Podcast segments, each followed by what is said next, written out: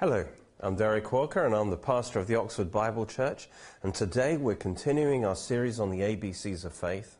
And in particular, we're in that part of the series called Faith Works. You see, we're talking about how important it is for us to act on our faith, to do the word as well as hearing it. You know, it's unhealthy, isn't it, to be f- just feeding all the time and never doing anything. And so, just as physical strength to, comes to us, you see, by eating food, so faith, which is spiritual strength, comes to us by hearing the word. And uh, it, as well as hearing the word, as well as feeding, we must use that strength. We must exercise our faith. We must release it by our actions. Otherwise, it's unfruitful. You see, having heard the word, we must observe to do it, making a diligent effort to implement it in our life, to put it into practice, so that our life is aligned with the will and purpose of God, which then allows His life to flow. It's only as we do it, you see, does the power flow. And to put God's word into practice, I believe the major key is to cultivate the right attitude of humility towards the Word of God, so that we submit ourselves to it and obey it. We submit in our heart to it, and then we obey it in our life. But until we have the right attitude of humility and submission to the Word of God, we're not going to actually do it. Um, we won't actually overcome the flesh and do it.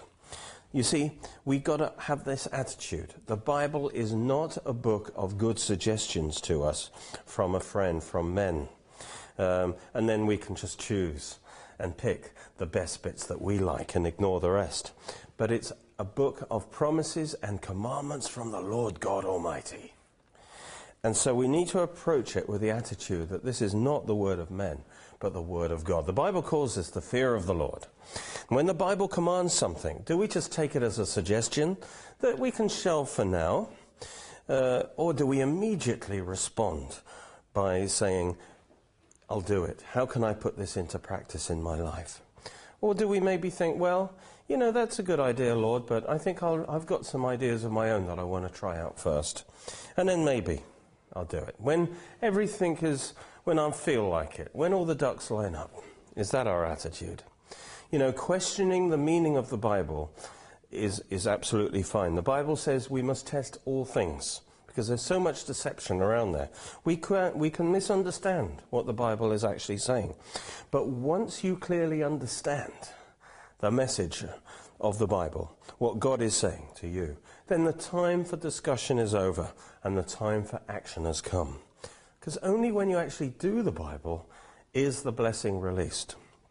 The problem that we face, that we all face, is that at the fall, man chose to be his own God to go his own way in pride, to live by the knowledge within himself of good and evil, and without reference to God, rather than living in submission to God and his revealed will. And we all inherited this sin nature from Adam. As Isaiah says, all we like sheep have gone astray. We've turned every one to his own way. And so man became a rebel against God, against the God who only loved him. And one of the effects of this is the formation of pride in our soul. Uh, this is a tendency to operate by our own strength, by our own wisdom, rather than trusting in God, rather than obeying God. And without Christ, we would be hopelessly lost and under God's judgment, part of a rebel kingdom against God. This, this thing in our soul is called the independence power of the soul which we have to lay down and, and humble ourselves, as Jesus said, daily, and, and have the attitude of, no, I'm going to do what God says, not out of the strength of my own soul. Well, I want to tell you a parable to understand the situation better and how important it is for us to come and bow our will and bow our knee to Jesus Christ as our Lord and to humble ourselves before his word. You see, this is a parable of a rebel kingdom, um, uh, of a rebellion uh, that took place one time, one in, in a land far away, you might say. Uh, it was ruled by a loving king. and his son, the prince. And this was a prosperous and a peaceful kingdom. And the rebellion broke out, however, led by a powerful, charismatic leader, saying, Follow me. I'll give you much more freedom to do what you want to do. The king is too strict. He's holding you back. He's stopping you fulfill your potential. Follow me and I'll make it much better for you. And so many were convinced and they rebelled and they fought against this, this good king. But things didn't go well for the rebels. And uh, these promises were empty promises. Life was hard for, for, them outside the kingdom. Now, the king was powerful, and uh, he could have immediately destroyed them all. Uh, but he chose not to because he loved them. And uh, even though they believed these lies about him, actually, they blamed him for their misfortunes that were actually, they brought on themselves. And, uh, but although they had made themselves his enemies, the king wanted to win them back.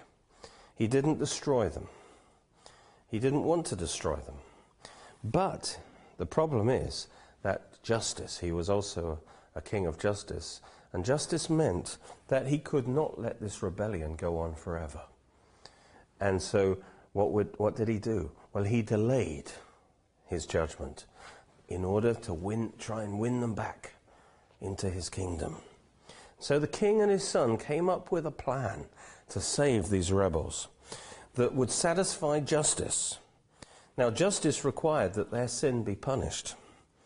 And so they came up with a plan that by substitution, the king's son would take their place and pay the penalty for their crimes. And he would pay it in full by his death. He voluntarily suffered death for these rebels. And then the word was sent out to the rebels The king is offering you a free pardon, forgiveness, full restoration back as a citizen in the kingdom. Just as if you'd never sinned. He will wipe the slate clean because the king's son has paid the penalty for your sins. And he will restore your honor, your position, your dignity in the kingdom. But all you have to do is accept his offer. You need to personally come to the king in faith. Of course, it had to be in faith. He, they had to believe it was a genuine offer because otherwise, if it wasn't, uh, you know, they would be destroyed if they returned to the king. And so the, the news went out that they had to come to the king in faith and accept his free pardon. And that involved, of course, that they would also have to accept the king's authority over their life. They would have to bow their knee before his throne and accept him as their king. They had to repent, in other words, of their rebellion. Well, some didn't believe, of course. They thought maybe it was too good to be true. And as a result, judgment would fall on them. They had refused their only hope of salvation. But some did believe. They did return. They did bow. And with gratitude, they received their forgiveness. And they confessed him as their Lord. And this is the gospel, if you hadn't guessed already, that this is what happened to you when you were saved. If indeed you are saved because you can only be saved by personally coming to the King and receiving your salvation and confessing Him as your Lord. This step of faith, you see, of salvation is to receive the free gift of salvation, and I want you to notice it involves accepting His authority over your life, accepting His Lordship. And that's why we say that we receive Christ as our Lord and our Savior. So we repent of our sinful rebellion against God, rejecting His authority, going our own way. We, we, repent of that. And we also repent of trusting in ourselves for salvation, but rather we trust in Jesus Christ and what He's done for us. And that's a saving faith. That involves both a trust in Christ and a surrender to Christ. That's why the devil isn't saved. Even though he has faith, he believes in God, he's never surrendered his will and accepted the lordship of Christ. So we trust in Christ alone for salvation and we surrender to him as our Lord. And that's why salvation verses will often talk about the lordship of Christ. Acts 16:31. Believe on, trust on the Lord Jesus Christ and you will be saved. He is the Lord Jesus Christ. Romans 10:9 says, "If you confess with your mouth Jesus as Lord and believe in your heart that God raised him from the dead, you will be saved." It's the confession and the acceptance that Jesus is your Lord. That is crucial. It says, "All who call on the name of the Lord Jesus shall be saved." You call on him as your Lord. And so we belong to him now. He is our Lord and we are bought with his blood. We're not our own.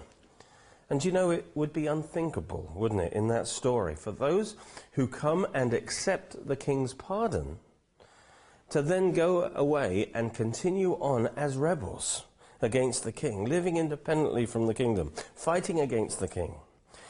You see, having bowed their knee to the king, they are now back in the kingdom. And now they've got to learn a whole new lifestyle of not, rather than living as rebels, living as citizens of the kingdom. Well, they've got to learn the laws of the kingdom. And so, once we've accepted Jesus Christ as our Lord and Savior, we have bowed our knee. We've accepted in principle that Jesus is our Lord. Now, we may not be perfect. We've got to learn what it means to live in the kingdom. But the first thing we need to do is this central truth is that we need to learn the attitude of a servant.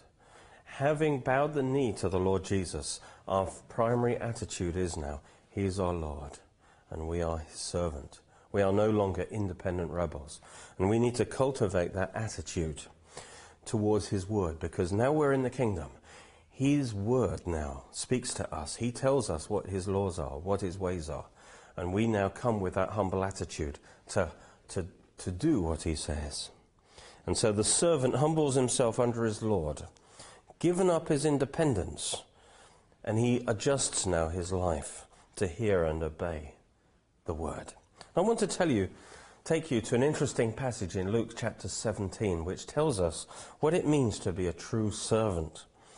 You know, he, Jesus gave a clear command in verse 3. He told them, Take heed to yourself.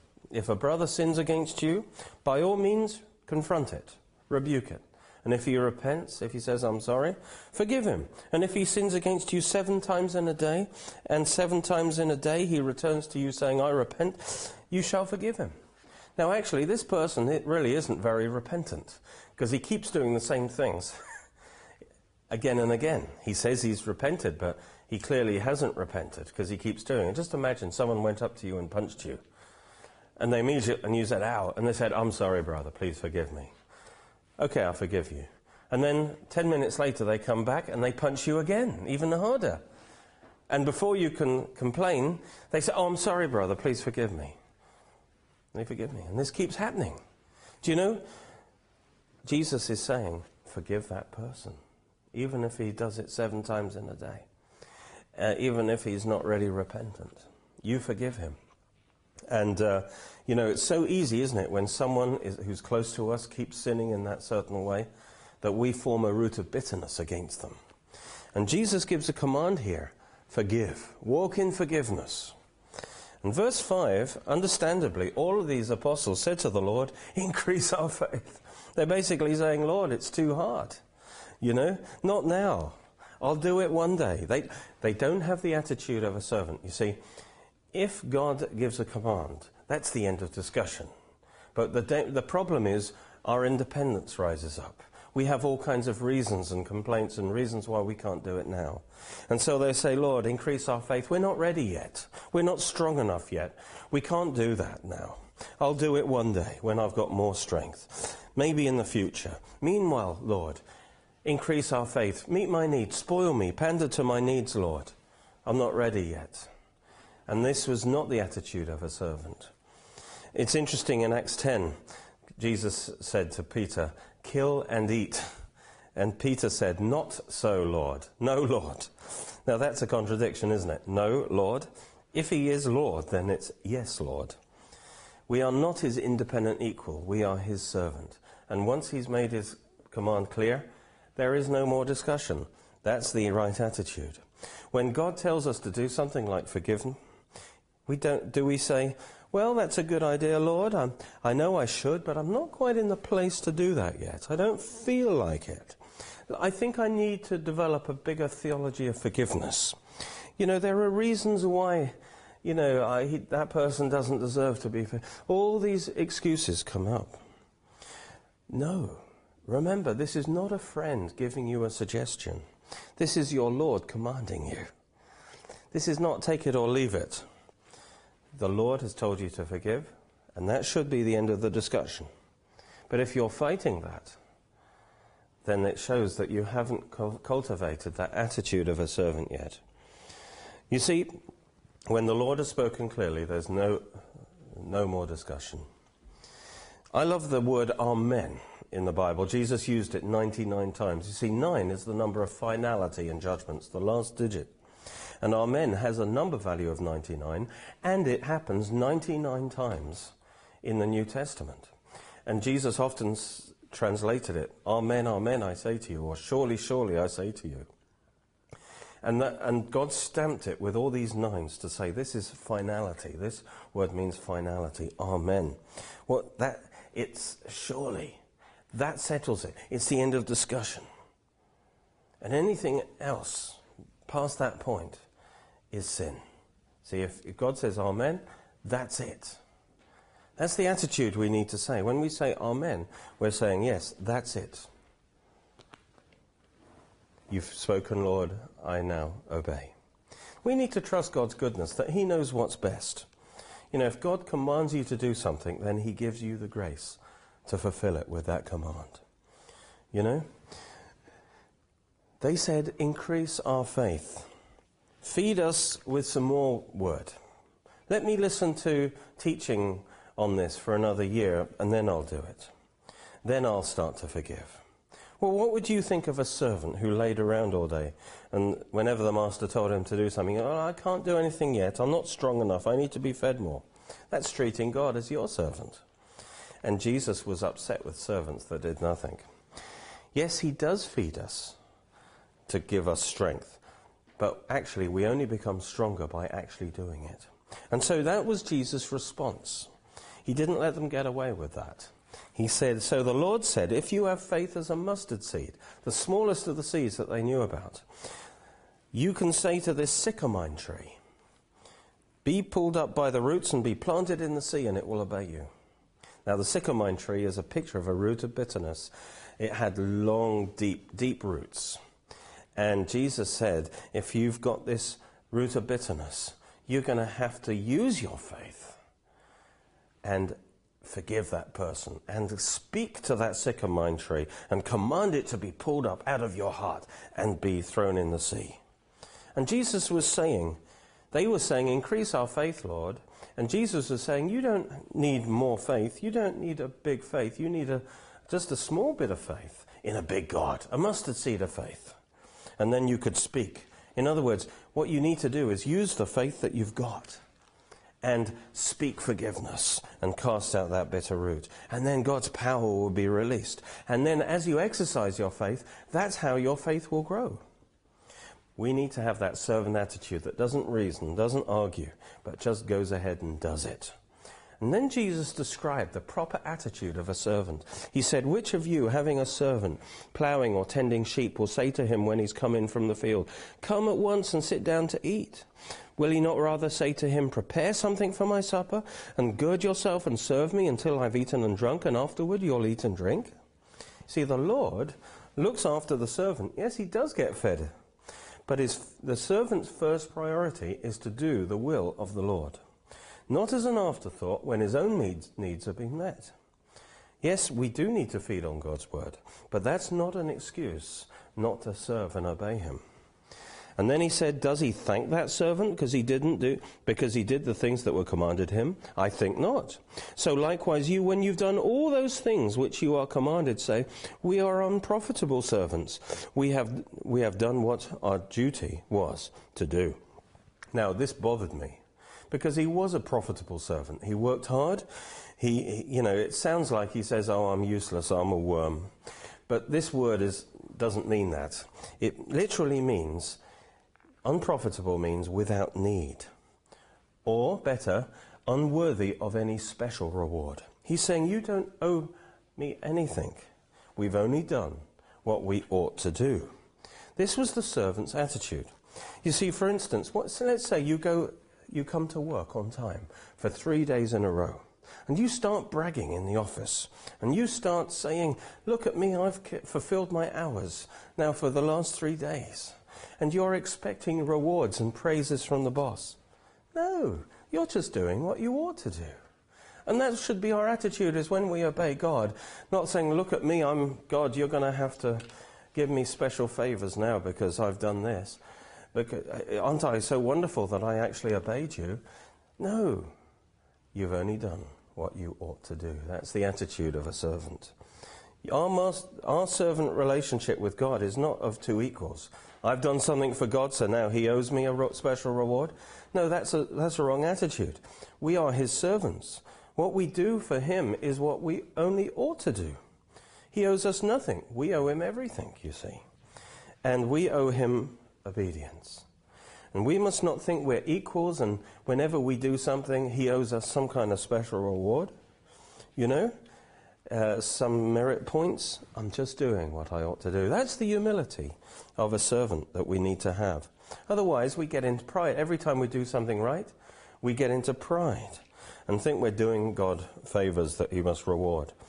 You know, I've worked hard in the fields, Lord, so now you're going to have to pamper me before I do anything else for you. You know, this is the wrong attitude. He's our Lord, not our equal. We must repent of that wrong attitude. Um, obedience for a servant is not an optional extra after our own needs are met, uh, when conditions are perfect. Uh, deserving special praise. But this is what we ought to do by virtue of our relationship, you see. Now, these verses describe the, the essential relationship of a servant to his master. But it's not the whole truth about our relationship with the Lord, because he's an amazing, a gracious master. And the amazing thing is, although he is our Lord, and we owe him total obedience, we are his servants, uh, and he's not obligated to do anything for us when we obey him, when we serve him. But, however, in grace, he does go beyond that relationship. And he does reward us. And he does give us special rewards when we serve him. You know, Jesus himself said, You, you know, you say I'm your Lord and Master, and so I am. But here I am washing your feet. You see, Jesus goes beyond that relationship is true. We, he is our Lord and Master. And, but he is very gracious and he serves us and he goes beyond what he needs to do. He, in grace, he goes beyond that. But we should not presume upon that, take advantage of that, because it doesn't change the fact that he is our Lord. We are his servant and we owe him our obedience. He does reward us great generously whenever we serve Him. But it's all of grace. The rewards that we receive in eternity are rewards of grace. It's not that we've earned or deserved them, because we would get puny rewards if that was the case. They are not payment for what we've done, but they are rewards of grace that God chooses to give us freely. And they are generous, they are infinite, they are eternal rewards. And, but we got no claim on those rewards because essentially we're only doing what we ought to do.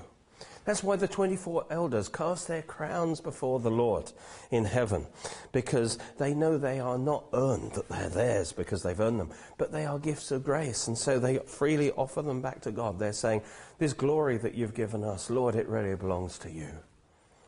We have no claim, but by His grace, every act of obedience does become a precious stone in our crown. You see, some people object to the doctrine of rewards because they say that's a selfish motivation to serve God. Now, if we're talking about eternal sex with uh, eternal virgins, that would be a fair enough point because that's an appeal to the flesh. But we're talking about serving God with a pure motive of wanting to praise, please Him, and we want to receive His praise, His reward. We look for the praise of God rather than the praise of men in the, re- the reward of a love servant of God, you see, is the praise of his Lord, that he's pleased him. He wants to hear, Well done, good and faithful servant. And if his desire is to please God with his life, then he will have great eternal joy knowing that, that God's pleasure is on his life. And so eternal rewards are not some sweetie that God appeals to our flesh with, but they are intrinsic to servanthood. They are the reward for those who glorify God in their life. Uh, this person who wants to glorify God is rewarded by giving greater glory to glorify God with throughout eternity.